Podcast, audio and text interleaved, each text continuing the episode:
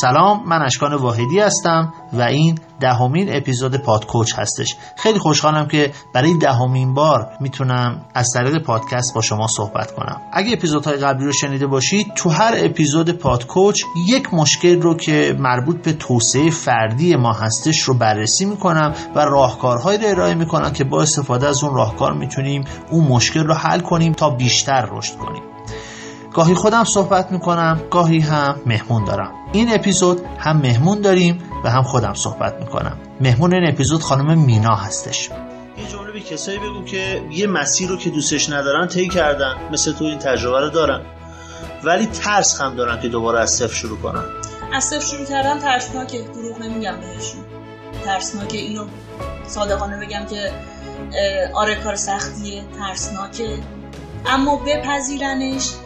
و این رو بهشون بگم که وقتی که این هدف رو میذارن، وقتی که بهش میرسن، از اصل براشون شیرین‌تره.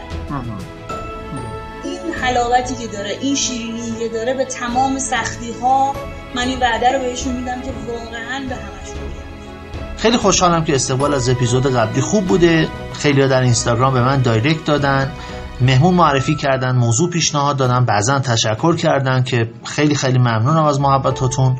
قدردان محبتاتون هستم و تا جایی که بتونم سعی میکنم از پیشنهادات و انتقادات استفاده کنم. برای اینکه با من ارتباط بگیرید، میتونید در اینستاگرام به من دایرکت بدید. کافیه کلمه پادکوچ رو به صورت فارسی در اینستاگرام سرچ کنید، صفحه پادکست رو پیدا میکنید و میتونید با من در ارتباط باشید از طریق دایرکت. از طرفی دیگه همه نظرها رو در کست باکس میخونم و دونه بدونه جواب میدم. در کست‌باکس هم میتونید نظر بذارید اگه درباره اپیزودها نظری دارید. و اگر هم بقیه اپیزودها رو نشنیدید، میتونید کلمه پادکوچ رو به صورت فارسی در همه اپلیکیشن‌های پادکست از جمله کست‌باکس، آیتیونز، اپل پادکست، گوگل پادکست و اسپاتیفای کلمه پادکوچ رو به صورت فارسی سرچ کنید و صفحه پادکست رو پیدا کنید. میتونید مشترک پادکست شید و همه اپیزودهای پادکست رو تا اینجا بشنوید.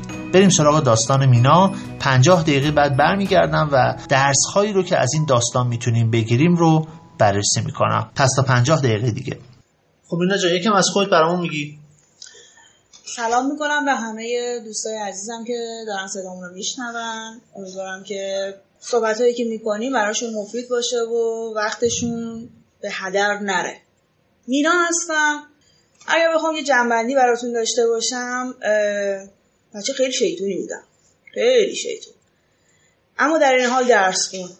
یادمه که سوم راهنمایی که بودم اونقدر شیطون بودم که مدیرمون کلافه شد، رفت پروندمون کشید بیرون و اومد گفتش که مینا مینا چیکار کنم، از دستت شدی در مسجد، نه کندنی هستی نه سوزوندنی، با این معدل چجوری اخراجت کنم. و سپر درس مادرم. بخوام بازم یه چیز جالبتر بخوام بهتون بگم، دیگه مدیرم اونقدر کلافه شده بود از دست من، دیگه نمیرفت تو پرونده ها بگرده.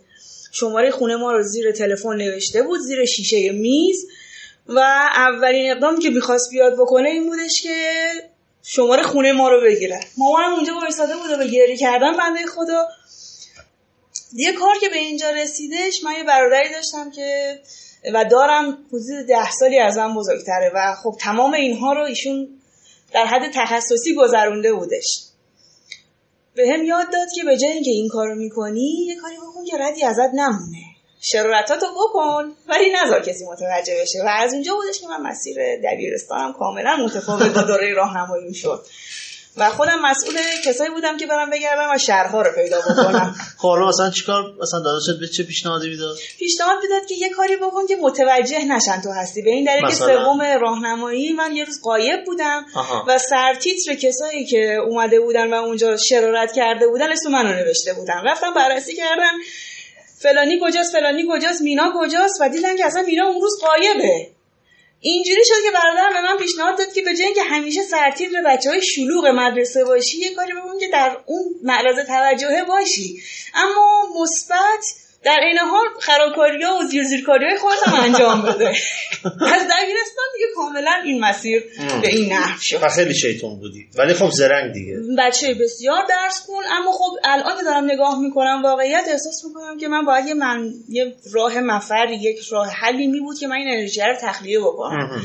این هی جمع می‌شد و جمع می‌شد دیگه از یه جایی به صورت هوش سیاه میزد بیرون، مخرب میشد دیگه. خب سوم راهنمایی، از اونجا دیگه تغییر رویه داده دیگه. خب از اونجا برام بگو. آره سوم راهنماییم که تموم شد، داستان رو بخوام تعریف بیان بکنم، مؤسسه ملی زبان سمت خونه ما شعبش اومدش. قبل از اون تابستون به تابستون من با زیر دست برادر بزرگترم، یعنی اوقات فراغت من اینجوری پر میشد که برادر بزرگترم بشینه و به من زبان درس بده. خب خیلی دوستش داشتم، خیلی دوستم داشت، خیلی با هم دیگه رابطه خوبی داشتیم، ولی در نقش معلم و شاگردی اصلا نمیتونستیم با هم دیگه کنار بیایم. چند سال بزرگتر بود؟ یازده سال. آها. در نهایت دعوامون میشد و من میزدم اونو، اون منو میزد و با گریه و داد و هوار این قضیه تموم میشد و اونم میگفت مینا خنگه و نمیشه بهش درس داد و از این داستانا. تا اینکه سوم راهنمایی اومد و مادرم بهم گفتش که الان این مؤسسه نزدیک خونه باز شده، دو تا گزینه داری، یا کلاس موسیقی یا زبان. گفتم نمیشه هر دوش. گفت نه، در حد توان و بودجه پدرت نیستش، یک کدوم رو میتونی انتخاب بکنی. من با ایمیلی گفتم که بسیار خوب زبان، و با من شرط گذاشت که این ترم برم و اون ترم برم نیستش، اگر وارد زبان میشی باید تا انتهای ادامه بدی، و من این شرط رو پذیرفتم. ترم یک نشستم و خب کار خدا بود، تلاش بود، حالا هر چیزی که بود، استعداد بود. من توی اون ترم تاپ استودنت شدم، شاگرد اولشون شدم و به عنوان هدیه به من کتاب الیفنت منو دادن. اونقدر این اتفاق برای من خوب بود، اونقدر این پاداش برای من بزرگ بود که یه لذت عمیقی به من داد. و من یه دیکشنری خیلی کوچیک داشتیم، ما تو خونه جیبی هم بود، من با این دیکشنری رفتم و شروع کردم اون لغاتی که نمیدونستم، که خب به عنوان یه بچه مثلا سوم راهنمایی که خب سطح زبانش هم در حد زبان مدرسه بوده، بعد نبودش اوزام، ولی خب زیر لغات رو خط میکشیدم و با خط کشیدن و درآوردن لغت به لغت این کتاب من این کتاب رو تمومش کردم. حس فوق‌العاده‌ای بود این اتفاق برای من. اون دید نگرش منفی که من نسبت به زبان داشتم کاملا تبدیل شد به یه عشق خیلی خیلی وافری که من نسبت به زبان پیدا کرده بودم و احساس می‌کردم که واقعا من دیگه مسیر زندگیم رو پیدا کردم و حس می‌کردم که این چیزی هستش که من باید دنبالش بکنم، باید بهش برسم. و اصلا کلا هیته فکری و اون چیزی که دنبالش بودم و اون چیزی که آرزوهام بود رو تو زبان انگلیسی داشتم دنبالش می‌گشتم. من یه دایی هم البته دارم که ایشون چون دکترای زبان داشتش و خارج از ایران هم زندگی میکرد و با یه خانواده خیلی معتبر و اسم و رسم دار در زمینه زبان انگلیسی ایشون ازدواج کرده بود و وصلت کرده بود، همین عاملی بودش که باز همین پاداش‌دهیه توی ذهن من بودش، این سوگیریه توی ذهن من بود که خب این هم میتونه که مثلا میتونی شبیه داییت بشه، یعنی الگوه هم توی زندگیم وجود داشتش. آها. و مامان اینا هم میگفتن که مثلا میتونی تو حوزه زبان رشد کنی و تو اون حوزه کار کنی در آینده. بله خودشون میومده، خود مامانم هم خیلی دوست داشت که من توی زمینه هیته زبان وارد شده بودم، برم کلاس زبان، برم زبانمو تقویت بکنم، چون برادر خودش رو دیده بود دیگه، برادر خودش هم تلاش کرده بود توی زمین. قبل از اینکه با زبان آشنا بشی آینده دیگه ای برای خود متصور بود. بله بله من همیشه دوست داشتم که پزشک بشم. پزشک دوست داشتم پزشک بشم. چرا؟ دوست داشتم، علاقه داشتم که جراح قلب بشم. یعنی از من میپرسیدن میگفتن که آرزو چیه، یعنی تو دوران دبستان راهنمایی میگفتم که دوست دارم پزشک بشم. اما توی مقاطع مهمتر زندگیم، یعنی تو همون سوم راهنمایی و اول دبیرستان، با این حقیقت مواجه شدم که من خیلی علوم پایه قوی ندارم، خیلی فیزیک برای من جذاب نیست. تا اونجایی که مثلا بتونم درس تئوریش رو بخونم اوکی، برام خیلی جذاب بود. خیلی شیمی برام جذاب نبودش تا درس تئوری. رسید به موازنه کردن تو شیمی، اصلا از یه جوری یه جاهایی به بعد دیگه مغزم پس زد. از رسید به آینه ها دیگه اصلا مغزم پس زد توی فیزیک. ریاضیم هم از اول تعریف آنچنانی نداشتش، یعنی اگه دروس دیگه هم مثل فارسی، مثل دیکته، مثل علوم، مثل املا اینا مثل تاریخ و یا مطالعات و اون چیزایی که بود اکثر قریب اتفاق نوزده و بیست بودم، ریاضیه رو خیلی باید براش تلاش میکردم تا مثلا به هجده و هجده برسونم. زیست چطور؟ زیستم خوب بود، زیست سال اولم خوب بودش اه. ولی من حیث المجموع اون چیزی که برآیند کرده بودم میدونستم که خیلی موفقیت چندانی توی رشته تجربی نمیتونم داشته باشم و قطعا نمیتونم پزشک بشم، چون یک درصدهایی میخواست اون زمان، البته هنوز هم همینطوره، ولی اون زمان خب رقابت توی کنکور سخت‌تر بود و ورود به اینجور رشته‌ها از اول هم سخت بود و میدونستم که قطعا پزشک نمیتونم بشم. شاید مثلا مامایی قبول میشدم، شاید پرستاری قبول میشدم، ولی اون تاپی رو که فکر میکردم نه. دور پزشکی که خط کشیدی، بله. رفتی سراغ زبان یا باز زبان کنار ذهنت بود؟ گزینه های دیگه هم داشتی؟ نه نه نه دیگه زمانی که میگم اون ترم یکم تموم شد دیگه گزینه دیگه فکرم نبودش. آها. و حتی تا جایی پیش رفتش که من توی کلاس اول دبیرستان که بودم مطلع شدم که هنرستان زبان هستش، طرفای میدون هفته تیرم بود و حتی یک روز با پدرم رفتیم اونجا و رفتیم حضوری رفتیم اونجا شرکت کردیم و به من گفتن که در اواخر اول دبیرستانم بود، به من گفتن که سطح زبان چجوریه؟ گفتم اینجوریه. گفت ببین خب تو برو یه رشته نظری برو بخون، به جای اینکه می‌خوای بیای اینجا بری فنی حرفه‌ای یا کار دانشجوی زبان بخونی، تو دانشگاه برو زبان بخون، چرا می‌خوای این کارو بیای بکنی؟ یعنی اینقدر من حتی مصر بودم که حتی برام هنرستان برام زبان برام بخونم. آه. که خود اون هنرستان گفتش که باید پیشنهاد نمی‌کنیم این کارو بکنی، تو داری کلاس زبان میری و طبق اون چیزی که تو چارتی که داری به ما میاری میگی سطح زبانت خوبه، قابل توجه هستش، از اون چیزی که تو الان لولت هستش حتی زبانت بالاتر اون چیزی ما داریم ازت تست میگیریم و آزمون میگیریم. اونجا بود که خود اونجا به من گفتن گفتن قربان اون رشته نظری رو که میخوای بری بخونی، حالا تجربی میخوای بخونی، انسانی میخوای بخونی، برو و همون رشته نظریت رو بخون، از طریق دانشگاه برو زبان بخون، این ایده بهتری هستش برای تو. دیگه صد درصد بود که میخوام میخوام برم زبان بخونم و کنکور زبان بدم. خب سال اول دبیرستانم تموم شد،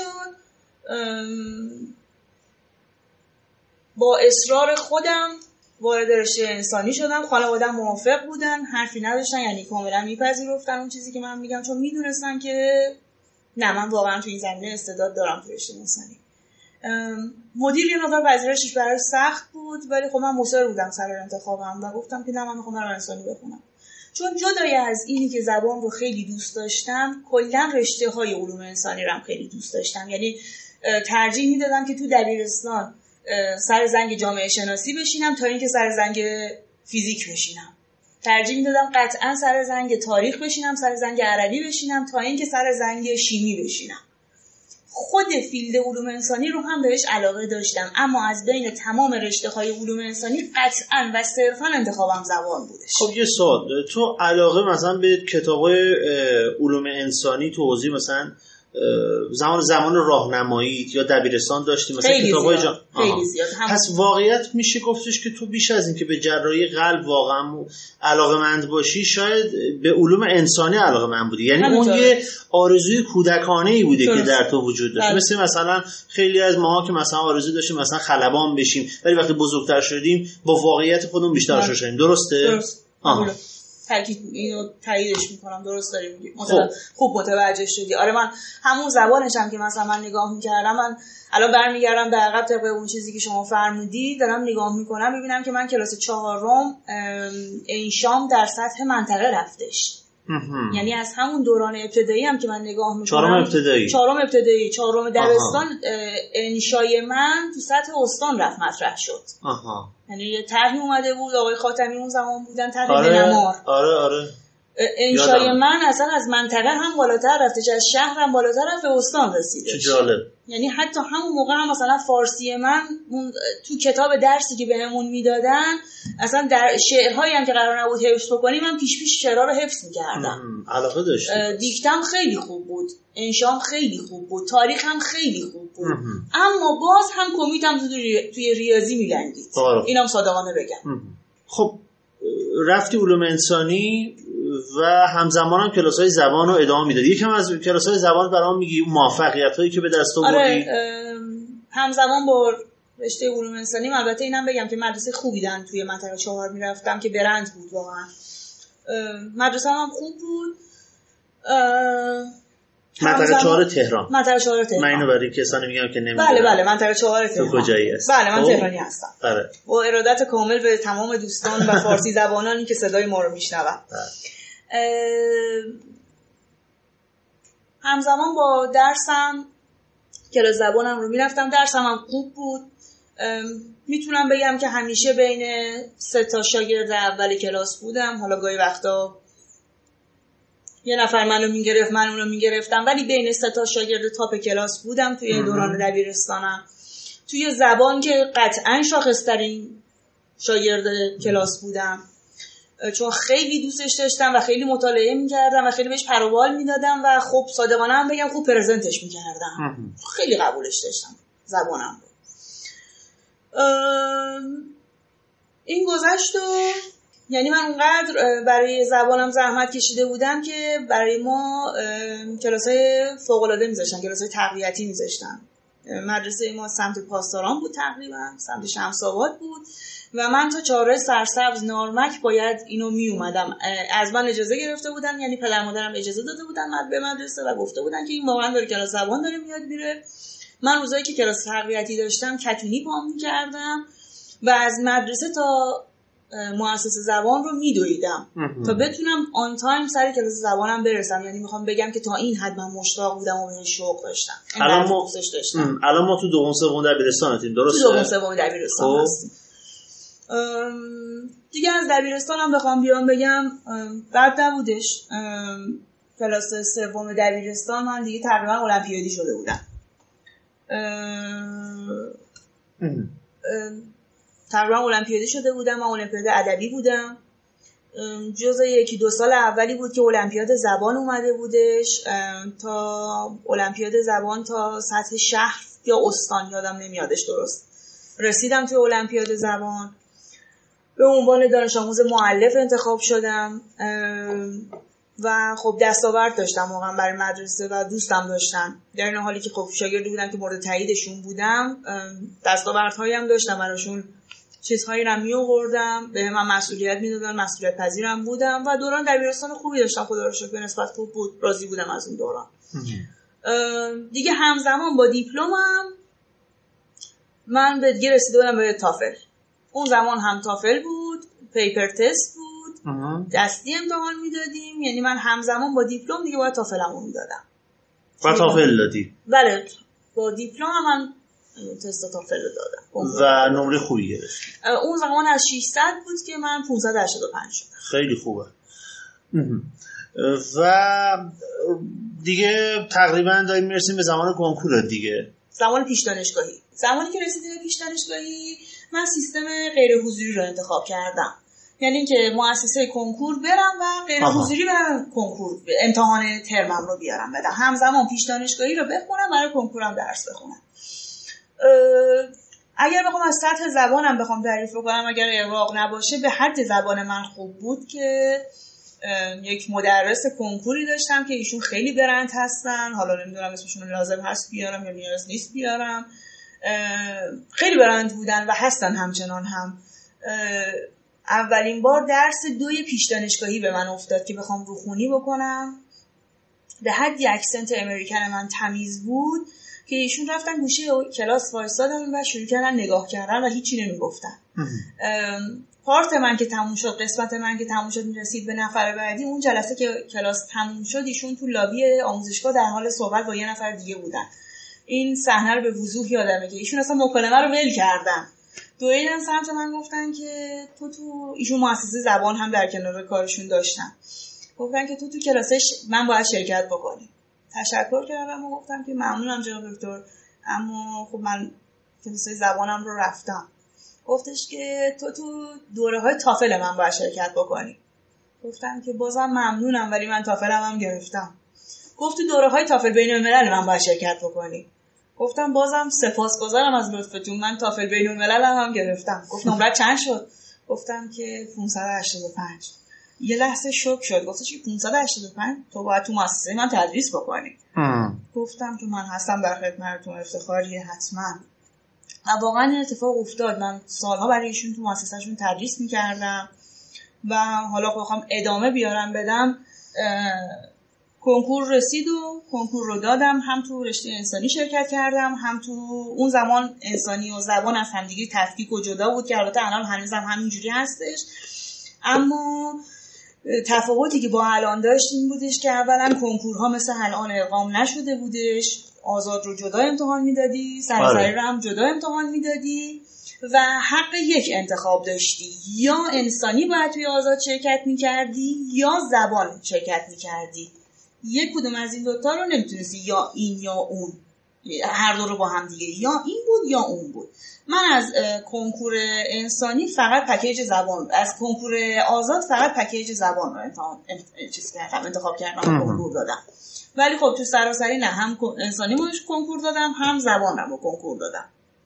که تو دانشگاه سراسری من تاریخ قبول شدم شهرستان شبانه اون زمان، و توی زبانم هم شهرستان قبول شدم اما توی سراسری، اما خانواده‌ام به دلیل حالا مسائلی که داشتن و به هر حال افکاری که فکر می‌کردن که حالا به نظر خودشون درست بود، گفتن که شهرستان اجازه نمیدیم نمیدیم بریم و آزاد تهرانت رو انتخاب بکن.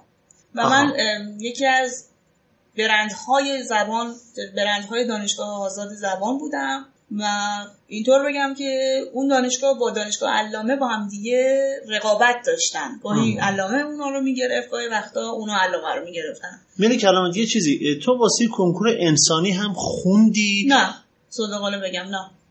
آها. فقط میخونم که درس پاس بشه برای پیش دانشگاهی، وگرنه مثلا بشینم جامعه شناسی بخونم نه، پس بشینم روان شناسی بخونم نه، بکوب برای زبان تخصصی و زبان عمومی و اون پکیج دروس عمومی که برای زبان تخصصی بود و تمرکز زبان بود. بره. و خب پس الان وارد دانشگاه شدیم، دانشگاه دوره کارشناسی. دانشگاه دوره کارشناسی وارد شدم وارد شدم و خب تصوری که یک بچه نوجوانه، بهتر بگم نوجوان هفده هجده ساله از دانشگاه داره، همون عکس ورودی دانشگاه تهران روی پنجاه تومانیه. یک جای معظم خیلی بزرگ، خیلی جذاب، پر از تردد، پر از آدم، پر از اطلاعات، و من فکر کردم که الان من وارد دانشگاه زبان بشم، اگر الان لول من روی هفتاد هستش، واو چه اتفاقی برای من تو دانشگاه خواهد افتاد. الان هفتاد من به نود میرسه، ای بسا به صد میرسه، چه اساتیدی رو ببینم، چه کارهایی رو بکنم. علاوه بر اینی که من قبل از اینکه میگم وارد دانشگاه بشم، وارد حوزه کار هم شده بودم، تی تی سی گذرونده بودم، تدریس میکردم، از طریق همون استادم کار تالیف کتاب و کار هندلینگ کتاب و ویراستاری انجام میدادم و فکر میکردم که خب دیگران ببینیم توی دانشگاه چه دنیایی میشه برای من. اما خب تراژدی داستان همینجا بود. دانشگاهی که ما بودیم متاسفانه از لحاظ فضای فیزیکی خیلی قابل توجه نبودش، خیلی جذاب نبود. خب ساختمون یه طبقه بود که به عنوان دبستان قبلا انتخاب می شده و حالا به عنوان دانشکده از این انتخاب استفاده می شدش، دانشکده زبانها. شرایطی هم بودش که خیلی فراگیر بود این اتفاق. حالا من اون حوزه شناختی که داشتم، اون تصوری که داشتم، فکر می کردم که ایراد از من بوده شاید. خب یه سری از کلاسامون داخل حیات برامون سقف کاذب زده بودن تشکیل میشد و یه سری امور اداریمون داخل حیات بود، سرویس بهداشتی داخل حیات بود. کاخ آرزوهای من انگار در بدو ورود به دانشگاه از همدیگه پاشید. که دانشگاه دانشگاه که میگن این بود. من دبیرستانم سه طبقه بود. چرا الان وارد یه جایی شدم که الان یه طبقه است؟ چرا یه سری از کلاس‌ها و لابراتوارامون تو حیاته؟ چرا اینجوریه اینجا؟ چرا قد بچه ها کمن؟ چیزی که تصور میکردم کاملا فرای این بود. تیر خلاص رو زمانی خوردم که دیدم که من ترم یک یه سری درس بهمون داده شده، چهار واحد ریدینگ، چهار واحد گرامر، چهار واحد لیسنینگ، چهار واحد رایتینگ، یعنی شانزده واحد. بعد هر کدوم از اینا یک دو سه چهار داشت، ریدینگ وان، ریدینگ تو برای ترم بعدی. شانزده واحد من مجدد باید بشینم ریدینگ بخونم، شانزده واحد یعنی باید بشینم مجدد گرامر بخونم. چیزایی بود که همه رو قبلا خونده بودی و از بر بودی دیگه. دقیقاً همینطوره. متاسفانه چیزی تحت عنوان اینی که من نمیدونستم چیزی تحت عنوان چارت وجود داره، چارت تحصیلی مهم. کارشناسی رشته مترجمی انگلیسی یا ادبیات انگلیسی. اگر این شانس رو داشتم و چارت رو من یک بار قبل از ورود به دانشگاه دیده بودم، قطعا انتخاب من متفاوت میشدش. سر کلاسا نشستم دیدم که نه واقعا چرا اینو دوباره دارن این کار رو دارن انجام میکنن، چرا ما دوباره داریم پسیجز داریم میخونیم، چرا دوباره ما داریم داریم تکست میخونیم، مگه قرار نیست ما اینجا مترجم باشیم، ترجمه یاد بگیریم. تو چارتمون یه سری دروسی بود که اصلا عجیب بود واقعا. یا مثلا یه درس سواحیلی داشتیم، ترجمه متون سیاسی نظامی، فلان قطعه کلاشینکوف به انگلیسی چی میشه. اصلا خب چرا من باید بدونم؟ من زمانی که اگر بخوام ترجمه متون سیاسی نظامی بکنم به سراغ دیکشنری میرم، دیکشنری تخصصی سیاسی داشتیم ما. چرا من باید حفظ بکنم اینا رو؟ چرا به من مهارت ترجمه یاد نمیدن اصلا؟ تو اون چیزی که می‌خواستی مهارت ترجمه بود، یعنی فکر می‌کردی که لغت‌ها رو می‌تونی از جای دیگه یاد بگیری. ببین قطعاً تو دیکشنری نیستی. دیکشنری اختراع شده برای اینکه تو بهش رجوع بکنی، یه کتاب منبعه. تو واقعا نیاز نداری که یک سری چیزها رو بخوای حفظ بکنی. خب الان دیگه ما دیگه کامل میدونیم که این یه حافظه‌ای هستش و این حافظه یک بازه‌ای داره، یک میزانی داره و واقعا نیازی نیستش که یک سری چیزها رو به اون حافظه بلند مدتت بفرستی. خب اونجا بود که اینجا دیگه کم کم نارضایتی‌ها شکل گرفت. از ترم یک من دیگه واقعا نارضایتی داشتم، یعنی علاوه بر اینکه چارت بود، سطح کلی بچه‌ها و کلاس بود. من اون زمان تدریس می‌کردم و میدیدم که من باز مجدد من باید بشنم ریدینگ بخونم آخه. و خب این سبک خلق و خوی خود منم بوده که این ماجراجویی شاید در من بوده، این حس نیاز به مطلب جدید و نو همیشه از دوران کودکی و تا همین لحظه که اینجا هستم با من همراه بوده. تکرار و تکرار و تکرار خیلی برای من جذاب نیستش. تکرار مجدد همونی که وجود داشته خیلی به من رضایت نمیده، مگر اینکه یک نکته جدیدی تو اون تکرار بخواد برای من اتفاق بیاد بیفته. اینجوری شدش که دیدم که خیر، بعد محیط دانشگاه، فضای دانشگاه، از همون ترم اول این احساس رو می‌کردم که نه مسیر این نیستش، نه مینا تو اشتباه کردی، مسیرت این نبوده. این رو هم اضافه بکنم که تو دوران دبیرستانم مادرم یک بار و دو بار با من شروع کرد صحبت کردن که مینا ببین این مسیر دوباره زبان خوندن برای تو خیلی جذاب نمیتونه باشه ها، تو اینایی که احساس میکنم این زبانی که داری میری میخونی برای تو تکراری میشه، تو برای دوتا چیز. اینو کی بهت گفتن؟ مادرم بهم گفتش. مادرم تو دوره دبیرستان بهم دبیرستان بهت دبیرستان بهم گفتش، گفت احساس میکنم تو دو برای دوتا چیز خلق شدی، یا بری حقوق بخونی یا وکیل بشی، یا بهتر از اون بری روانشناسی بخونی یا روانشناس مشاور بشی. اونجا بهش اومدم گفتم گفتم که اگر حرفتم درست باشه مامان، من نیاز به مدرک دانشگاهیش دارم. الان هر کجا تو بخوای بیای بری بهت میگن که برو لیسانس زبان تو برو بردار بیار. و اونجا بود که مامانم گفتش که خب اگر از این منظر بهش نگاه میکنی بسیار حرف درسته. صادقانه هم بخوام اینجا بخوام بیام بگم، بچه‌ای نبودم که بخوام بگم که فلانی فلان حرف رو به من زده برم بشینم ببینم شاید داره درست میاد دیگه. یه مقدار خودرأیی و لجبازی در من بود. احساس میکردم که نه این چیزی که من تصمیم میگیرم بهترین تصمیمه. خیلی به حرف مادرم جدی میگم، فکر میکردم ها ولی اهمیتی نمیدادم. با دیگران هم مشورت نکردی؟ مثلا حالا مشاورهای خوب، مشاوره من یا کسایی که این رشته رو آره دوره پیش دانشگاهی و که مثلا مشاوره تخصصی گرفته بودم برای خودم، هیچ چیزی من نگفتن، اینم ترغیب میکردن، میگفتن که آره عالیه برو زبان بخون، انقدر زبانت خوبه حتما تو زبان موفق میشی، اتفاق خوبی برات میفته. و اینجوری بودش که نه من تقریبا همه جا تایید رو گرفته بودم. با همین استادم که ایشون تو دوره پیش دانشگاهی با هم بودیم، ایشون هم خیلی ترغیب میکردن، خیلی میگفتن که عالیه، خیلی فلانه. و الان این مینایی که اینجا نشسته احساس میکنم که این مسیری بود که باید میرفتم. از همون ترم اولی که من دانشگاه زبان بودم این رو مکررن به دوروبریام میگفتم که من باید اینو تمومش کنم و برم روانشناسی بخونم. آه خب یه چیزی قبل از که روانشناسی نسبت به همکلاسی‌های دیگه هم تو دانشگاه سر بودی؟ به نسبت بله، نسبت بله. خب تا ترم آخر رو تی کردی، یعنی لیسانس زبان رو گرفتی؟ تی کردم اما سر کلاس نمیرفتم. معدل چطور؟ خوب بود؟ تعریف آنچنانی نداشتش ولی لیسانس هم رو با معدل شانزده و خورده ای تموم کردم. خب یه چیزی تا ترم هشت یعنی زبان هیچ چیز جذابی برات نداشت؟ هیچ چیز جذابی چرا، خب صادقانه بخوام بگم بعضی از دروس بودن که خب جذاب بودن، خواندن متون مطبوعاتی، ترجمه متون مطبوعاتی، ترجمه متون ادبی،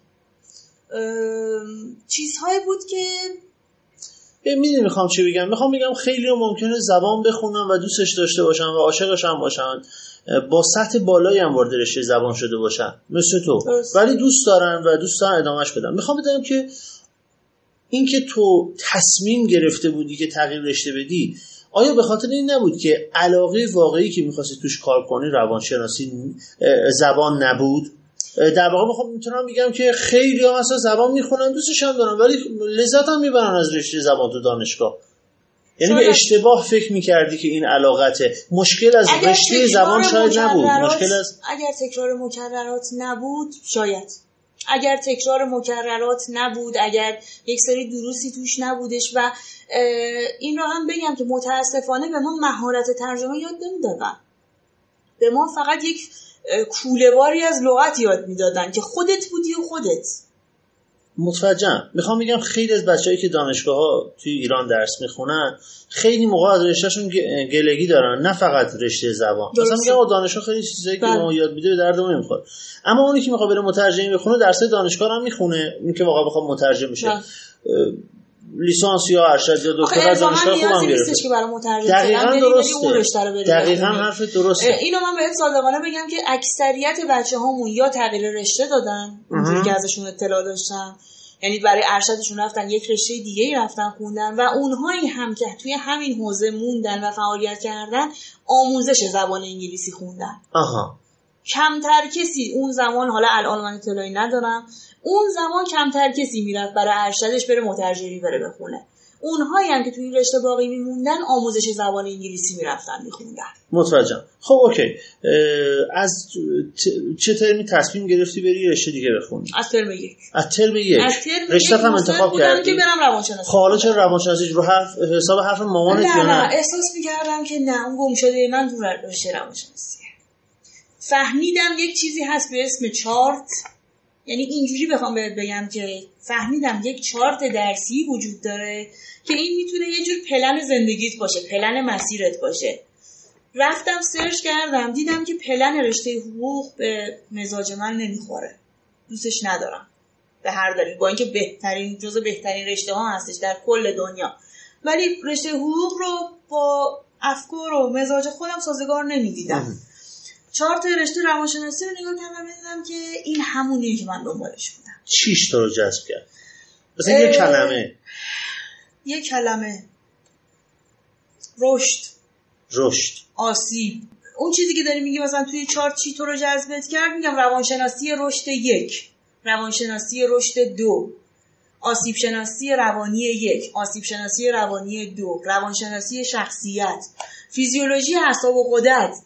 یعنی وقتی چهار تا نگاه می‌کردم می‌دیدم که اصلا انگار دوپامینیه که تو وجود من داره ترشح میشه، اصلا آه. از شنیدنش داره شوق در من داره به وجود داره میادش، این اندورفین‌ها این خوشحال کننده‌ها در تمام وجود من داشت ترشح میشدش. یه چیزی اگه این چهار تا اول دبیرستان بهت میدادن هم همین اندورفینا ترشح میشد به نظر من. همینطوره بله. این مشکل فقط ندیدن چارت بود. مشکل ندونستن مسیرت بود. مثل یه آدم کوری که قراره از منتها علیه شرق یک شهر، شهر بزرگ، به غرب اون شهر بره برسه و ببین چقدر آزمون و خطا در پیش هستش. توی جوب ممکنه بیفته، سرش ممکنه بشکنه، ماشین ممکنه بهش بزنه، اصلا کلا شاید از سر از شمال اون شهر در بیاره به جایی که سر از غرب اون شهر در بیاره. بخوام مثال بیام بزنم مثل یه آدم کوری بودم که متاسفانه راهنما هم نداشتم. تو را فکر میکردی همون زبانی که توش موفقی میکنه مسیر آیندت باشه. زبانی که تو مؤسسه زبان انقدر برای من جذاب بوده، همون زبان بیش از اون برای من میتونه جذاب باشه. در حالی که اینطور برای من نبودش. به قول شما شاید شاید من اینطور بودم، شاید یه نفر از بودن تو اون رشته و اون فضا خیلی لذت ببره. ولی برای من اینطور نه. آره. و دیگه از چه ترمی شروع کردی شروع کردی لیسانس گرفتی یا فوق لیسانس روانشناسی؟ اصلا از چه ترمی شروع کردی به خوندن؟ از دوره همون میگم دوره که رشته زبان میخوندم من گفتم که من اینو باید تموم بکنم و برم وارد رشته روانشناسی بشم. من اینو باید تمومش بکنم و برم وارد رشته روانشناسی بشم. و جالبه الان که دارم نگاه میکنم خب تو خیلی راحت میتونستی بری انصراف بدی، خیلی زودتر این مسیر برای تو اتفاق میفته، ولی هیچ وقت هیچ وقت هیچ وقت اصلا جز گزینه های ذهنم نبودش که تو میتونی انصراف بدی، میتونی انقدر آسیب نبینی، آزار نبینی. ولی خب هیچ کس بهت نگفت، خودت هم سراغ کسی نرفتی. حتی فکرش نکرده بودم که میتونم اینو ابورتش بکنم، میتونم اینو ناقص تمومش بکنم. آره. چطور بگم؟ آره اینو من همچنان ادامهش دادم. اصلا هم سر کلاس ها شرکت نمی کردم. شاید مثلا از شانزده جلسه که با شرکت می کردم یکی دو جلسه سر کلاس می رفتم. هیچ انگیزه ای نداشتم. حتی دوچار افسردگی شده بودم از اون جریانی که برام پیش اومده بودش. آسیب و آزار دیده بودم تا اینکه این تموم شد و دیگه به یک جایی که رسیدم دیگه وقتی که تموم شد میتونستم دو تا گزینه توی جلوی راهم بود. یکی این که ارشدم رو برم روانشناسی بخونم غیر مرتبط و یکی این که برم مجدد برم بشنم لیسانس بخونم. گفتم که دیگه الان دیگه فرصت خطا کردن دیگه برات آنچنان دیگه وجود نداره. درسته یه سری از فرصت هات میسوزه اما اگر قرار باشه که بری عشق بکنی، لذت ببری و واقعا با یک علم بری آشنا بیای بشی، باید تاوان اشتباهت رو بدی. تاوان اشتباه دادن من چی بود؟ این که مجدد برم کنکور بدم، مجدد برم یک رشته دیگه رو شروع بکنم و بشینم و مجدد برم بشینم روانشناسی بخونم. درسته خیلی فرصت های بخوایم در نظر بگیریم، کاستم بنفیت بخوایم در نظر بگیریم، خیلی از فرصت هم سوخت شده بودش از لحاظ عمری، ولی الان که نگاه میکنم خیلی راضی هستم از این انتخاب. خب یه چیزی میخواستی خودت رو تنبیه کنی یا واقعا میخواستی لذت ببری که نشستی سر کلاس؟ اما به این قائل بودم خب. که باید تاوان اشتباهت رو هم بدی. آها. هر چیزی مجانی در در دسترس قرار نمیگیره. خب. عکس العمل دوستات، کسایی که همسن تو هن یا خانواده، نسبت به این تصمیم که دوباره بشینی سر کلاس لیسانس یا با کسایی بشینی سر کلاس لیسانس که چهار سال ازت کوچیک‌ترن. خیلی کوچیک‌تر بودن، چهار سالم بیشتر از من کوچیک‌تر بودن. خانواده‌ام که خب خیلی مخالف بودن، اصلا نمیفهمیدن من چرا مجدد دارم این کارو میکنم. همگی مصر بودن که برو و ارشد رشته‌تو برو بخون، تو تو این رشته موفقی، تو داری تدریس می‌کنی، تو داری کار کتاب انجام میدی، تو داری ترجمه انجام میدی. درآمدم داشتی دیگه. بله درآمد داشتم. بله بله اصلا هفده هجده سالگی من وارد تدریس شده بودم. ولی گم شده من اون نبود. اون چیزی نبود که به من منو ارضا بکنه، به من پاداش بده. خب عکس العمل تو نسبت به خانواده چطور چطور قانعشون کردی؟ قانعشون نکردم، گفتم مسیر زندگی منه. این چیزیه که من باید طی بکنم. اگر فرصتی هم میسوزه، فرصت من داره میسوزه. شما حق دارین که مجدد برای من هزینه نکنید. آره. شما یک بار برای من هزینه کردی. این زندگی منه، این مسیر زندگی منه، این چیزی که من باید بیام برم. و این شماها نیستین که تو بقیه، این شماها نیستین که دنیا رو از منظر من بیان ببینین. من الان تو عذابم از این کاری که کردم. من دارم. اه...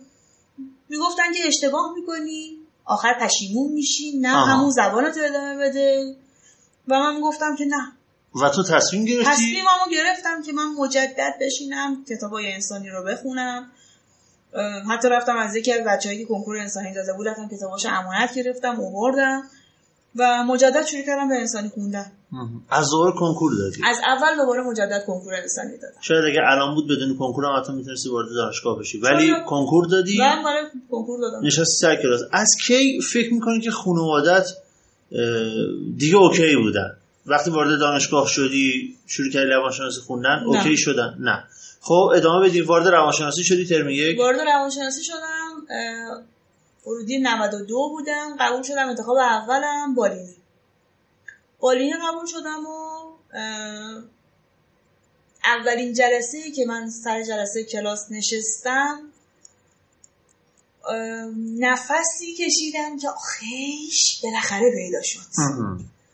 بالاخره این همونی بود که میخواستم بعد چهار پنج سال.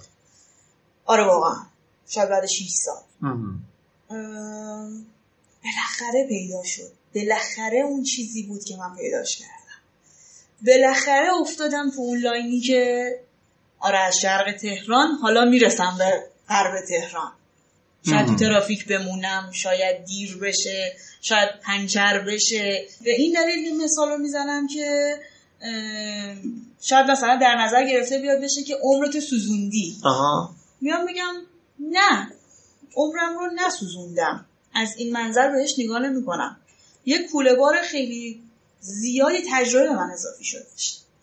منی که میرفتم تو دانشگاه زبان میرفتم دربند میشستم، درکه میشستم و با بچه‌ها و دوستام کباب می‌خوردم و اصلا عین خیالم هم نبود که کلاسم داره تشکیل میاد میشه. من هفت و نیم صبح دانشگاه روانشناسی میز اول نشسته بودم. با اشتیاق با اشتیاق و با میل از خوابم میزدم و داشتم درس می‌خوندم. اون مسیر به نظرم باید طی میشد که من کودکی‌ها و جوونی‌هام رو بکنم و زمانی که رسیدم به دانشگاه روانشناسی دیگه بشینم سر درسم. دیگه رها شده باشم. دیگه کارامو کرده باشم. و الان که اینجا نشستم و نگاه میکنم میبینم که نه راضیم از این مسیر. خالی... میتونست اینطور نباشه ها، ولی حالا که اینطوره پذیرفتمش و دارم منافعش رو دارم میام میبینم، نه معایبی که برام داشته. خب حالا یه چیزی اگه تحقیق میکردی از همون اول، یعنی تو همون لیسانس اول روانشناسی میخوندی، فکر میکنی حالا گذشته رو که نمیشه تغییر داد، فکر میکنی با این اشتیاق درس میخوندی؟ یعنی روانشناسی رو میخوندی به این شدت اشتیاق؟ بخوام بیام بگم شاید کنارش مثلا سه چهار تا کلاس هم میپیچوندم، رفیق بازی من میرفتم میکردم، ولی اون هم میرفتم. اون تجربه باعث شد آره. که با یه حرارت دقیقاً اون چطور بیام بگم این زغالی که دیگه بهش دمیده شده و اون حرارت همچنان مداوم و آروم داره پخش میکنه اون حرارتی رو که میخواد. اون فرصتی که زبان برای من به وجود آوردش اون دمیدگی بود که به زغالش داده شده بودش، اون اصلی که بودش داده شده. و کسایی که به قول تو چهار پنج شش سال از تو کوچیک‌تر بودن باشون سر کلاس میشستی میتونستی باشون تعامل برقرار کنی؟ یعنی سختم بود؟ اتفاق خوبی بود برای من. من کسی بودم که همیشه با بزرگتر از خودم دوست بودم، همیشه با بزرگتر از خودم میگشتم و کسایی که سنشون از من پایین‌تر بود رو خیلی آن حرف آنچنانی باهاشون نداشتم، ای بسا به دیده تحقیر می‌دیدمشون. این عاملی شدش که من با دیدگاه و نگرش نسل بعد از خودم هم خیلی آشنا شدم. دیدم که نه اینا هم خیلی فضایی نیستن، خیلی عجیب و غریب نیستن، اینها هم خواسته های خودشون دارن، دنیای خودشون رو دارن و واقعا باعث شدش که من دیگه یاد گرفتم که خودم رو آپدیت بکنم. آها. خودم رو بکشم و مثل اونها فکر بکنم، خودم رو جای اونها بذارم، ببینم که منظر دید اونها چجوری بوده. به خصوص که وارد رشته شده بودم که واقعا نیاز به این بودش که افکار رو آنالیز بکنم، ذهن رو آنالیز بکنم، رفتار رو آنالیز بکنم و ببینم محصول چیزی که داره ارائه میاد میشه از چه کانال‌هایی گذشته. خوب بود، اتفاقا دوستای خوبی اونجا پیدا کردم، تجربیات جالبی باهاشون داشتم، اما اینم بگم که خیلی باهاشون صمیمی نمیشدم. نمیشدی؟ نمیخواستی یا نمیتونستی؟ نه نمیخواستم که صمیمی بشم، احساس میکردم که ممکنه از مسیر درس من رو منحرف کنه. خب اینم آره. خیلی موقع ها ما مثلا به خاطر اینکه فکر میکنیم هزینه زیادی باید بدیم بابت اشتباهمون، مثلا بریم بابت کسایی که کوچیک‌تر از خودمون هم بشینیم یا به دوستامون چه جوابی پس بدیم یا به خانواده‌مون چه جوابی پس بدیم. فکر میکنیم که خب مثلا فاجعه است، چطور من اینو جمع بکنم. اما وقتی وارد شدی دیدی نه اونقدر هم سخت نبود، یعنی اینقدر هم هزینه‌های زیادی نبود، اینقدر هم وحشتناک نبود. اینو بخوام جوابتو بیارم بدم اینجوری بودش که اونقدر تو مسیر دانشگاه زبان من سختی‌های روانی کشیده بودم که دیگه از یه جایی به بعد نگاه کردم دیدم که من باید نیمه پر لیوان رو نگاه بکنم. همینی که نیمه پر لیوان رو نگاه می‌کردم عاملی بودش که منو بیشتر پیش می‌روندش. آها. وقتی که نگاه می‌کردم می‌دیدم که این مسیریه که من حالا می‌دونم باید طی بکنم، این به من اونقدر شوق و اشتیاق می‌دادش که من هزینه‌ها رو هزینه‌ها رو می‌پذیرفتم. و میگم این که پذیرفتم که من باید تاوان کارم رو بدم. آها این خودش خیلی عامل بودش. امه. یعنی گردن گرفتم، گفتم این اشتباه من بوده، نگفتم که ای بابا کاشکی مثلا داداشم میرفته چهار تا برام می آورد، کاشکی بابام فلان هزینه رو میگرفت، فلان مشاور رو میگرفتش، اگر اینو اینو اینو اینو این این کارو کرده بودن الان این نمیشد. گفتم صفر تا صد این قضیه تفسیر من بوده، خودم باید درستش بکنم. متوجه. و رفتی روانشناسی و دیگه ادامه دادی؟ ارشدم گرفتی؟ روانشناسیم رو من شاگرد اول گروه شدم، معدل نوزده و شصت درسمو تموم کردم. خیلی عالیه. و یعنی خیلی خوب درس خوندی دیگه. نوزده و شصت تو لیسانس خیلی معدل بالاییه. من تلاشمو کردم حقیقت. شاگرد اول شدی؟ بله شاگرد اول بودم. و بعد ارشد دیگه از طریق استعداد درخشان وارد ارشد. ارشد شدم و الان ارشد دیگه آخراشه، بالینی دارم میخونم. بسیار عالی. و الان چیکار میکنی به غیر از درس خوندن؟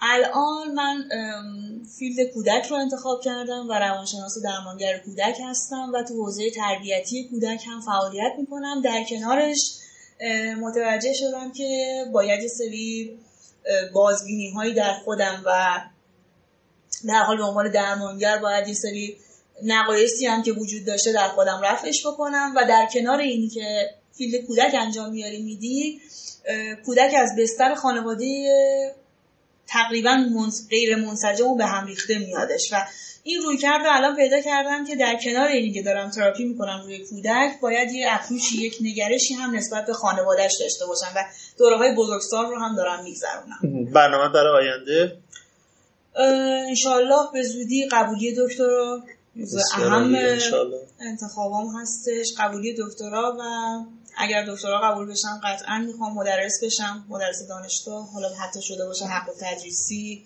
مدعو، از اونجا شروع بکنم و اینکه بتونم وارد هیته و حوزه درمان بشم. پس کلا دیگه زندگی تو روی روانشناسی به اون رشته‌ای که عشقشو داشتی چی دی؟ اگر هم قرار باشه از زبانم استفاده بکنم، در حوزه و هیته روانشناسی استفاده میکنم، یعنی مدرس زبان انگلیسی در حوزه روانشناسی بشم، مترجم روانشناسی بشم. این نشون میده که کاملا انتخاب درسته دیگه، چون سالهاست میگذره اما دوست داری و دوست داری آینده‌ت هم بر اساس همین روانشناسی بچینی. یه سال فکر میکنی اگر به دبیرستان برگردین چطور باید نگاه میکردی؟ چی کار باید میکردی که رشته اشتباهی رو انتخاب نکنی؟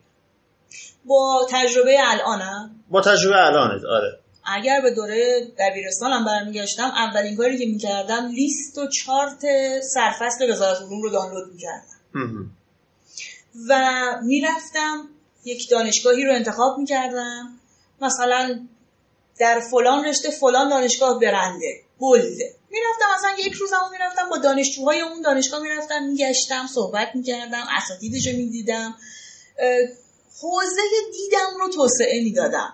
میدیدم که همه دانشگاه ها عین دانشگاه تهران نباید خیلی بزرگ باشه، دانشگاهت هم میتونه کوچیک‌تر باشه، میتونه همه جاها مثلا مثل این حوزه و هیتشون بزرگ نیستش.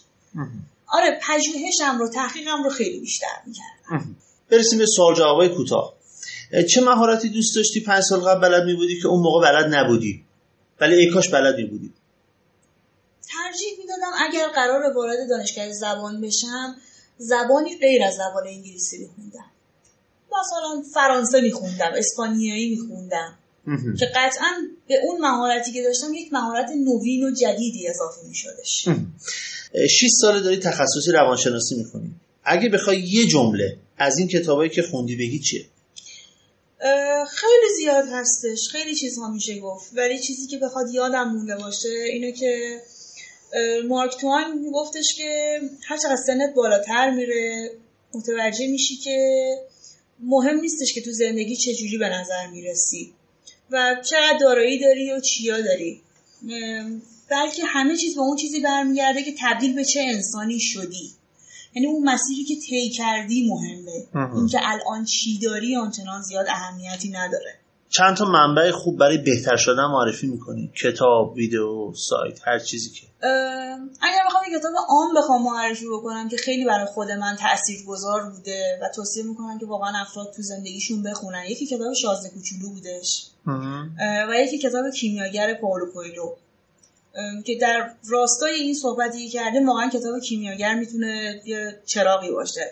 بخوام تخصصی هم بخوام صحبت بیان بکنم، کتابای انتشارات ارجمند هستش و چیزایی که الان خیلی بورس هست و هر کسی تو رشته‌ای که حالا هستش هر چیزی که میخونه میتونه به خودش کمک بکنه.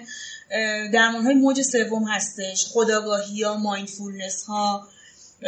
اگر توی این هیته بتونین حالا حتی سرچ اینترنتی داشته باشین، یه کتاب بیاین بخونین، خیلی کمکتون میکنه در لحظه زندگی بکنین، در اون چیزی که هستین و اونجایی که ایستادین همون لحظه رو زندگی بکنین، نه گذشتتون رو نگاه بکنین که عامل افسردگیتون باشه و حسرت‌هایی که و چیزهایی که به دست نیاوردین، نه آینده‌تون رو نگاه بکنین که دچار اضطراب بیمارگونه بخوایم درین بشین.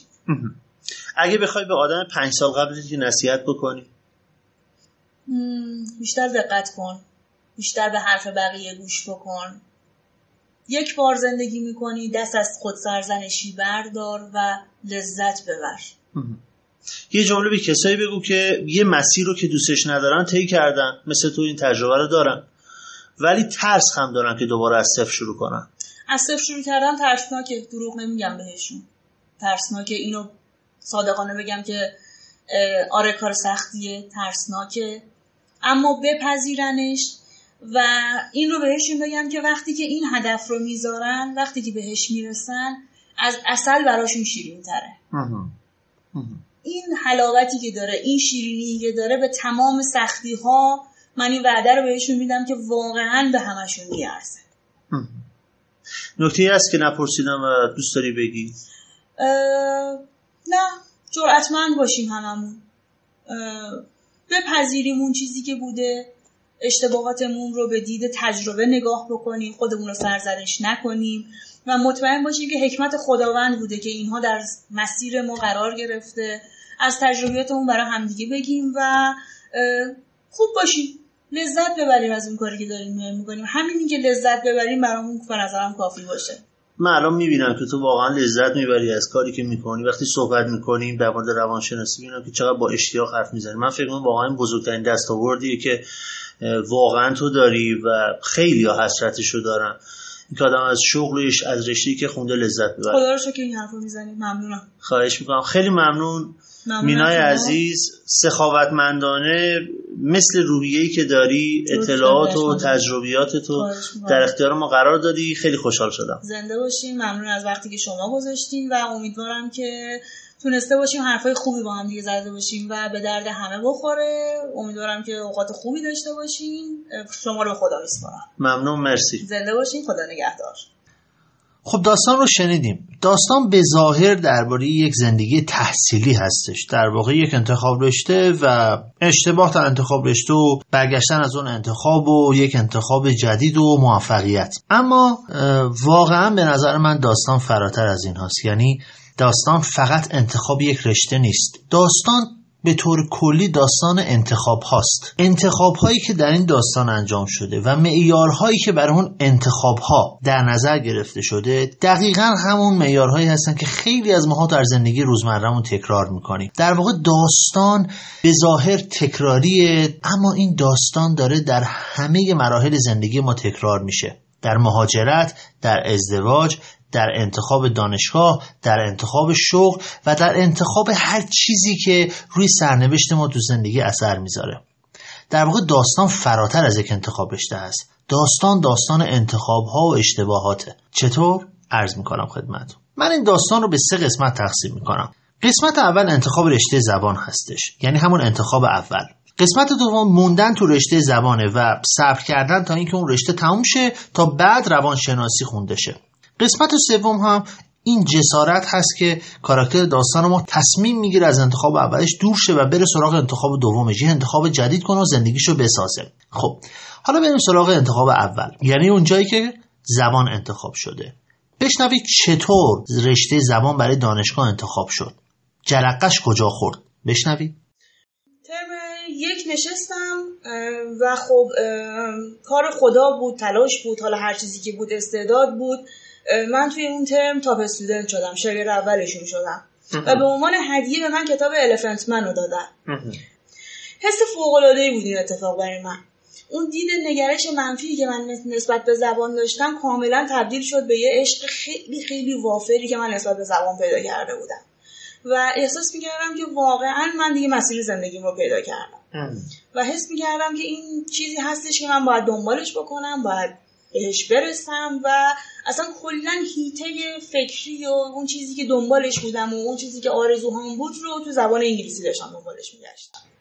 خیلی از ما آدما تحت تأثیر دستاوردهای کوتاه مدتمون تصمیم میگیریم یه کار مشخص کنیم. مثلا فکر میکنیم اگر در یک رشته یا یک کار در کوتاه مدت موفق بودیم، اون کار در بلند مدت هم میتونه موفقیت برامون به همراه بیاره. در واقع فکر میکنیم که اون همون مسیری هست که دیگه پیداش کردیم، اما لزوما اینجوری نیست. چرا؟ چون اون چیزی که توش دستاورد داشتیم، اون چیزی که بهش رسیدیم، نشون دهنده پتانسیل ما در اون زمینه هستش، اما نه اینکه اون انتخاب در بلند مدت هم برای ما جذاب باشه. سلایق و علایق ما در آینده متفاوته و اون چیزی که الان فکر میکنیم درش موفقیم لزوما در آینده مسیر زندگی ما نیست. خیلی موقع چون تو اون زمینه استعداد نشون دادیم فکر میکنیم که تو اون زمینه موفقیم. یه قانونی رو خانم سوزی ورش که نویسنده در حوزه توسعه فردی هستش معرفی میکنه با عنوان قانون ده ده ده.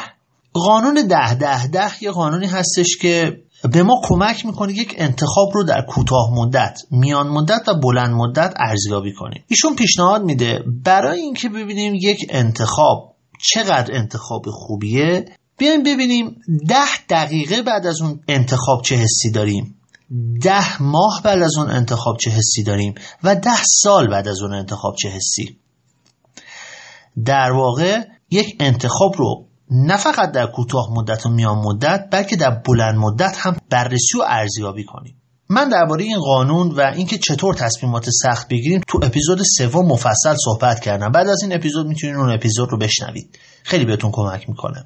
اینجا رشته زبان در کوتاه مدت و حتی در میان مدت، مثلا در ده دقیقه اول و ده ماه اول، خب میتونه جذاب باشه. یعنی تو همون عنفوان نوجوانی کاراکتر داستان ما فکر میکنه که این انتخاب میتونه انتخاب جذابی باشه، اما میبینیم که این انتخاب در ده سال آینده براش جذاب نیست.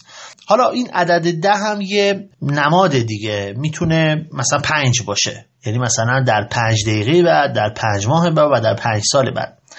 میبینیم که کاراکتر داستان ما در بلند مدت این تصمیم براش جذاب نیست، پس این انتخاب انتخاب درستی نیست. اما چطور اون لحظه‌ای که داریم این انتخابو میکنیم بفهمیم که این انتخاب در بلند مدت جذاب نیست؟ یا ماها که داریم یه تصمیم میگیریم چطور بفهمیم که الان که به یه موضوعی علاقه داریم اون موضوع در ده سال آینده هم برامون جذابه؟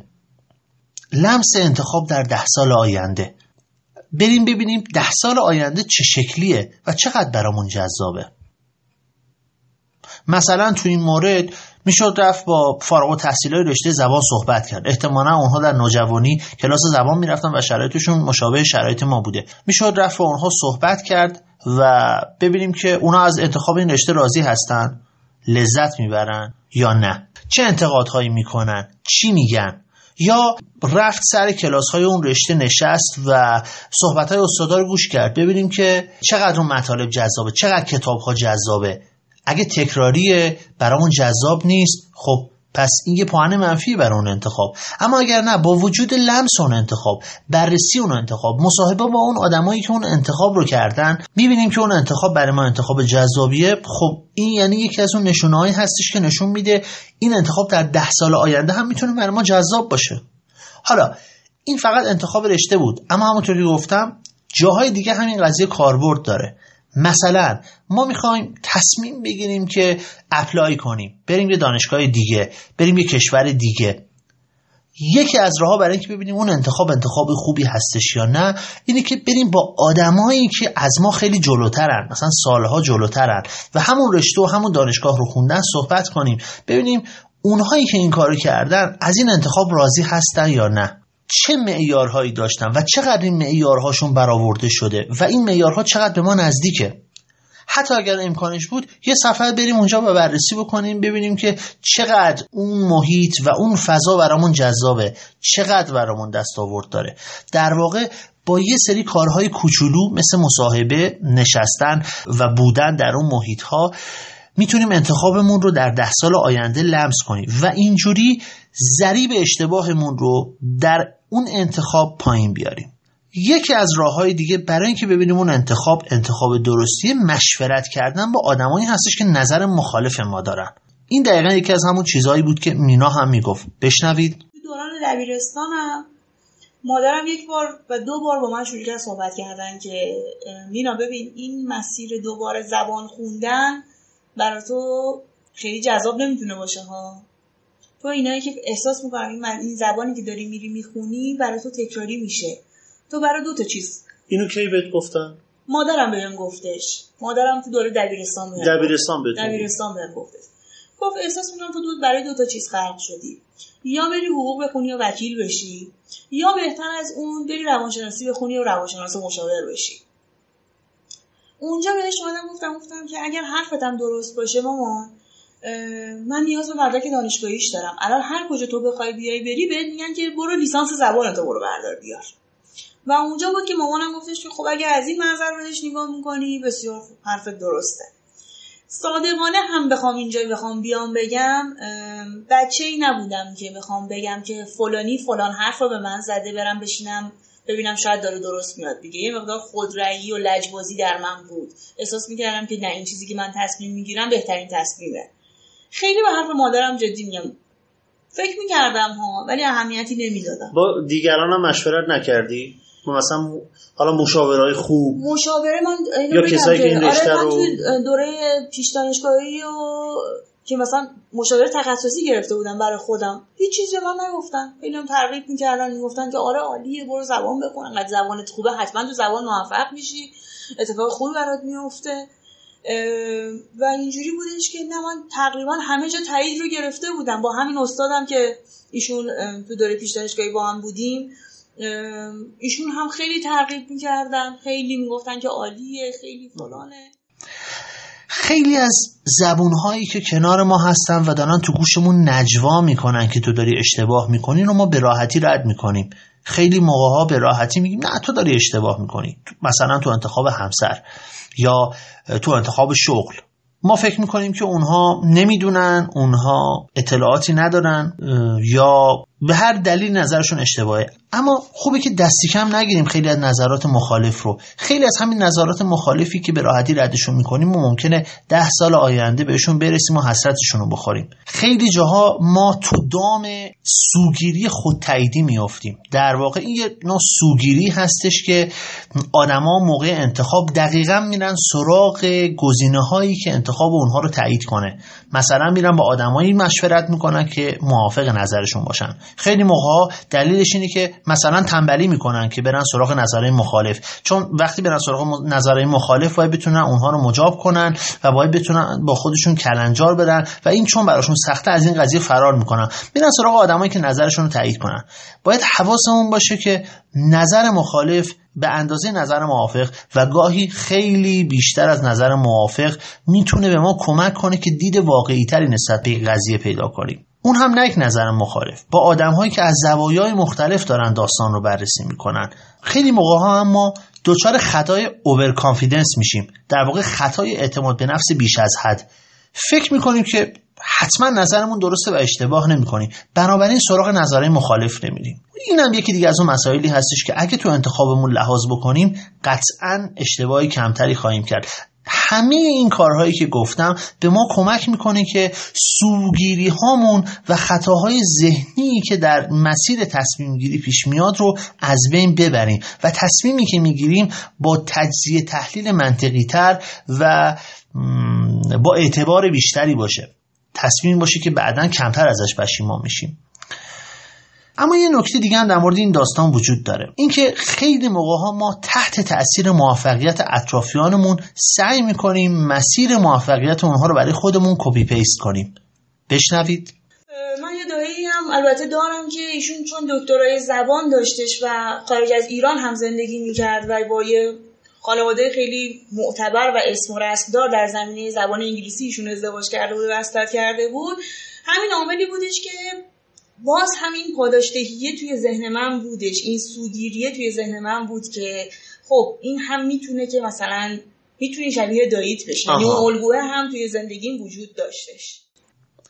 در واقع خیلی از ماها فکر میکنیم که اگر یکی از اطرافیان ما مثل دایی ما، مثل دوست ما، مثل هر کسی دیگه‌ای که مثلا توی اینترنت، توی اینستاگرام، هر جای دیگه میبینیم و شرط مشابه ما رو داشته اما در یک زمینه خاص موفق شده، ما هم میتونیم موفق بشیم. مثلا اگر اون رفته توی شرکت خاص و ترفیع گرفته و رشد کرده، پس ما هم میتونیم تو اون شرکت بریم. یا مثلا اگر فلانی یک رشته خاص رو انتخاب کرده، پس ما هم میتونیم تو اون رشته خاص بریم و به اندازه همون موفق باشیم. ولی خیلی موقع اینجوری نیست. اینکه اطرافیان ما توی یک زمینه خاص موفقیت کسب کردن دلیل نمیشه که ما هم هم موفقیت رو تکرار کنیم. حتی اگر اون موفقیت رو تکرار کنیم، دلیل نمیشه که به اندازه اون آدم خوشحال باشیم. ارزش‌ها و نگاه‌های آدم‌ها نسبت به مسائل مختلف واقعا متفاوته. برای اون نفری که کنار ما بوده و موفق شده، شاید اون مسیر جذابیت بیشتری هم داشته. اما اینکه ما بریم و مسیر اون رو کپی پیست کنیم، حتی که به همون سطح از موفقیت هم برسیم، لزوما ممکنه برای ما جذاب نباشه. بنابراین به این هم فکر کنیم که لزوما سعی نکنیم مسیر دیگران رو کپی پیست کنیم. مسیر آدم هم متفاوته، چون ارزش‌هاشون و نگاهشون و علایقشون و استعدادهاشون متفاوته. اینکه دوست ما مهاجرت کرده و موفق شده دلیل نمیشه که ما هم بگیم که خب اون مهاجرت کرده و موفق شده، پس منم باید مهاجرت کنم. نه، ما باید مسیر خودمون رو پیدا کنیم. این از بخش اول داستان. اما بخش دوم داستان برمیگرده به این که کاراکتر داستان ما همچنان تصمیم میگیره رشته زبان رو تا آخرش ادامه بده، با وجود اینکه دوستش نداره. خیلی موقع ها ما یک انتخاب اشتباه میکنیم، اما در همون انتخاب میمونیم و نسبت به اون انتخاب تسلیم میشیم. فکر میکنیم راه حل جایگزینی وجود نداره. این داستان هم عین بخش اول داستان تو خیلی از مراحل زندگی ماها داره تکرار میشه. یک انتخاب اشتباه میکنیم، توی همون انتخاب میمونیم، فکر میکنیم هیچ راه حلی هم وجود نداره، میشد زودتر تغییر رشته صورت بگیره. یکی از خطاهایی که اینجا ذهن ما رو درگیر میکنه خطای سانکاست هست، یه نوع سوگیری که ما با بودن در یک شرایط فکر میکنیم که چون تا حالا هزینه کردیم، زمان صرف کردیم، بنابراین باید تا آخرش بریم. نه، از یه جایی به بعد میتونه بودن در اون شرایط به ما ضرر بزنه و این ضرر بیشتر از ضرر بودن در اون مسیر باشه. لزوما نباید به این فکر کنیم که چون تا حالا هزینه زمانی و پولی کردیم باید تا آخرش هم بریم. یه جایی میشه تصمیم گرفت، قطع کرد. برای اجتناب از این خطا و اینکه تسلیم شرایط نشیم، تسلیم اشتباهاتمون نشیم، خوبه که با آدمای مختلف که شرایط مشابه ما رو دارن ارتباط برقرار کنیم، اونها رو پیدا کنیم و نظرشون رو بپرسیم. یا مشاورای قوی، کسایی که تجربه چون این اشتباهاتی رو در آدمای مختلف دیدن، حتما میتونن به ما کمک کنن. در واقع اگر یک اشتباهی کردیم، فکر نکنیم که هیچ راه حلی وجود نداره و تو بم هستیم، باید همچنان اون اشتباه رو تا تهش بریم. خیلی موقعا میتونیم با این مسیر میانبرد، با یک تصمیم منطقی از اون اشتباه خارج شیم و بریم سراغ تصمیمی که درست داره. اینجوری در زمان صرفه جویی میکنیم و زودتر به اون چیزی که دوست داریم میرسیم. و قسمت سوم داستان هم داستان جرأته، انتخاب رشته‌ای که کاراکتر داستان ما دوستش داره. اما خیلی از ماها جرأت این کار رو نداریم. چرا؟ به این دلیل که فکر میکنیم عواقب سنگینی داره. اما خیلی از این عواقبی که فکر میکنیم سنگینه، اونقدر هم سنگین نیست. اگه بتونیم مدیریتش کنیم، میتونیم از پسش بر بیاییم. بشنوید. خب عکس العمل تو نسبت به خانواده چطور چطور قانعشون کردی؟ قانعشون نکردم، گفتم مسیر زندگی منه. این چیزیه که من باید طی بکنم. اگر فرصتی هم میسوزه، فرصت من داره میسوزه. شما حق دارین که مجدد برای من هزینه نکنید. آره. شما یک بار بر من هزینه کردی، این زندگی منه، این مسیر زندگی منه، این چیزی که من باید بیام برم و این شماها نیستین که تو بقیه، این شماها نیستین که دنیا رو از منظر من بیان ببینین. من الان تو عذابم از این کاری که کردم. من دارم اه... میگفتن که اشتباه میکنی، آخر پشیمون میشی، نه آها. همون زبانتو ادامه بده و من گفتم که نه. و تو تصمیم گرفتی؟ تصمیممو گرفتم که من مجدد بشینم کتابای انسانی رو بخونم. حتی رفتم از یکی از بچه‌ای که کنکور انسانی داده بود، رفتم کتاباشو امانت گرفتم، آوردم و مجدد شروع کردم به انسانی خوندن. در واقع خیلی از ما فکر میکنیم که مثلا اگر از انتخابمون برگردیم و از صفر شروع کنیم خیلی کار سختیه، نمیتونیم جواب اطرافیان رو بدیم، اما کاراکتر داستانمون نشون میده که میشه جسارت داشت و روابط رو مدیریت کرد تا به انتخابهایی که دوستشون داریم برسیم.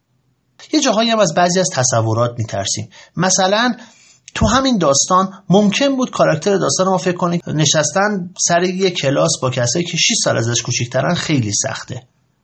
این تصوری که خیلی موقع انتخاب رشته دارم. بشنوی کاراکتر داستان ما چی میگه.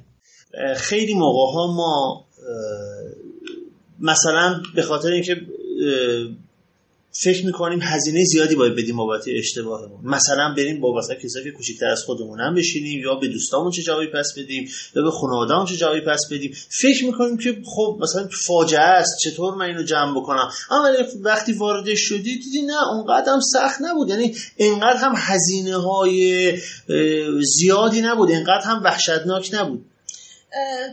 اینو میخوام جوابتو بیارم بدم. اینجوری بودش که اونقدر تو مسیر دانشگاه زبان من سختی های روانی کشیده بودم که دیگه از یه جایی به بعد نگاه کردم دیدم که من باید نیمه پر لیوان رو نگاه بکنم.